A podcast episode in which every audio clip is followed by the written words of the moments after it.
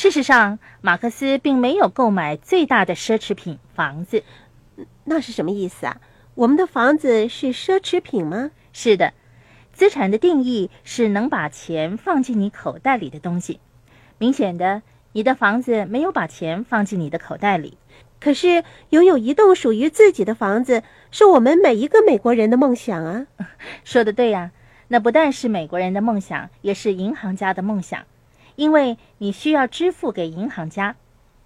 事实上，如果你把房子的产权转化为创造收入的资产，房子也可以作为一项投资的。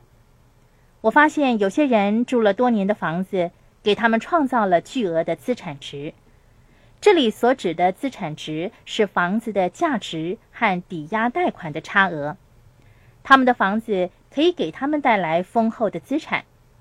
如果他们把房子出售，用差额购买一栋朴实的房子，他们便可以把钱放进口袋了。这栋房子可说是有潜力的资产，但是它目前还是奢侈品。可是许多人向银行取得第二或者第三抵押贷款之后，他们说：“我以百分之九点五的利率向银行借来第二抵押贷款，然后购买股票或者其他东西。”结果是他们在债务困境当中越陷越深了。丹，我这样说对不对？嗯，是的。我们没有说不要购买房子哦。我们拥有漂亮的房子，也希望你们拥有属于自己的房子。最重要的是，我们要明白到房子不是资产。我们也希望房子的价值不断的上升，可是房子的价值是由各种各样的因素来决定。把房子出售是唯一知道它的价值的方法。许多人购买房子的时候，都期望房子的价值不断的上升，为自己创造收入。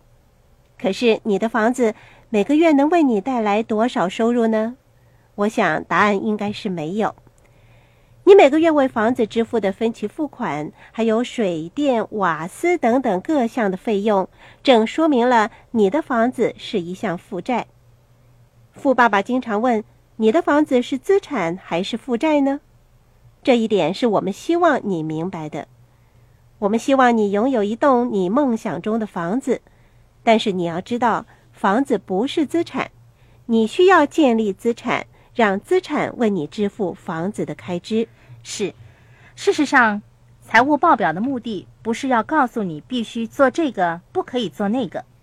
它主要是要让你认识到一些在财务上正确的定义。超级富豪拥有许多昂贵的奢侈品，但相对于他们拥有的巨额资产，这些奢侈品所占的比率也只不过是少数而已。对于马克思的财务报表，我还有两点意见。从马克思的财务报表，我们看不到有任何房地产或企业的价值。财务报表的收入栏上列有房地产和企业这两个项目。房地产是资产，记住哦，资产是能把钱放进你口袋里的东西。所以，房地产不是你家的房子。在资产价值部分。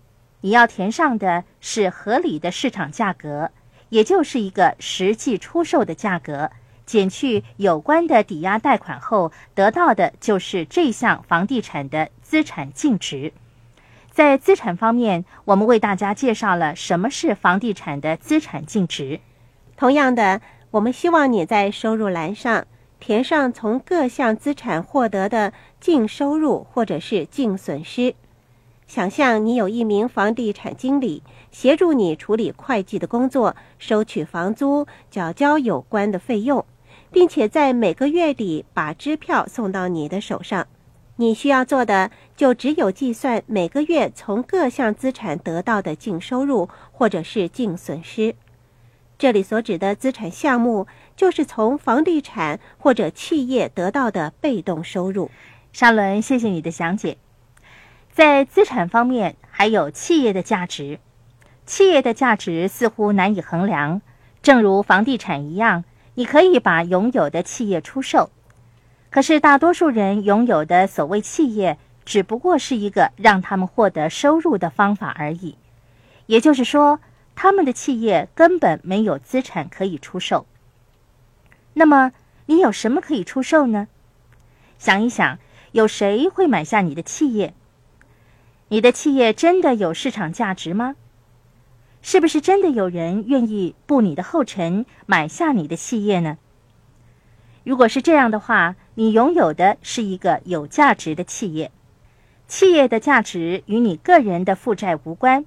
至于企业的负债方面，包括企业信贷限额和信用卡债务，以及购买影印机的费用等等。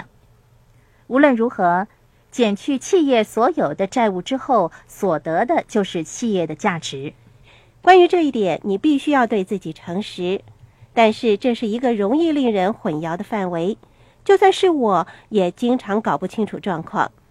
从现金流象限的角度来说，许多 S 象限的人自以为是企业的主人。S 象限的企业主和 B 象限的企业主，两者之间有一条明显的分界线。如果你是 S 象限的企业主，你拥有的只是一份工作，你是企业中不可或缺的组成部分，要时时刻刻参与企业的运作。也就是说，你的企业依赖着你。如果你是位于现金流象限图右侧的 B 型企业主，那是最好不过了。如果你不能够确定自己属于哪一个象限，那就要问一问自己：你可以离开你的企业一整年，回来之后。发现企业比你离开的时候发展的更强大吗？答案是可以的话，那你拥有的是一个 B 型企业；答案是不可以的话，那你拥有的是一个 S 型企业。你填写在资产栏上的企业净值，也可以让你测定你拥有的是不是 S 型企业。记住哦，你付出努力所赚到的收入是工资收入。应该填写在财务报表的第一个部分。企业的收入，也就是企业的资产，是通过企业本身所赚取的，不是凭你个人努力而获得的。所以在许多时候，S 型企业主的企业根本没有资产，他们拥有的是一份工作而已。事实上，企业能够为你带来各种类型的收入。你为自己的企业工作而获得金钱。这些金钱是透过其他人的努力为你带来的，不是单凭你个人的努力而获得的。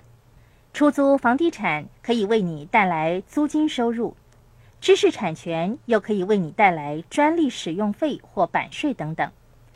一家架构精良、经营得宜的企业可以让你赚取各种各样的收入。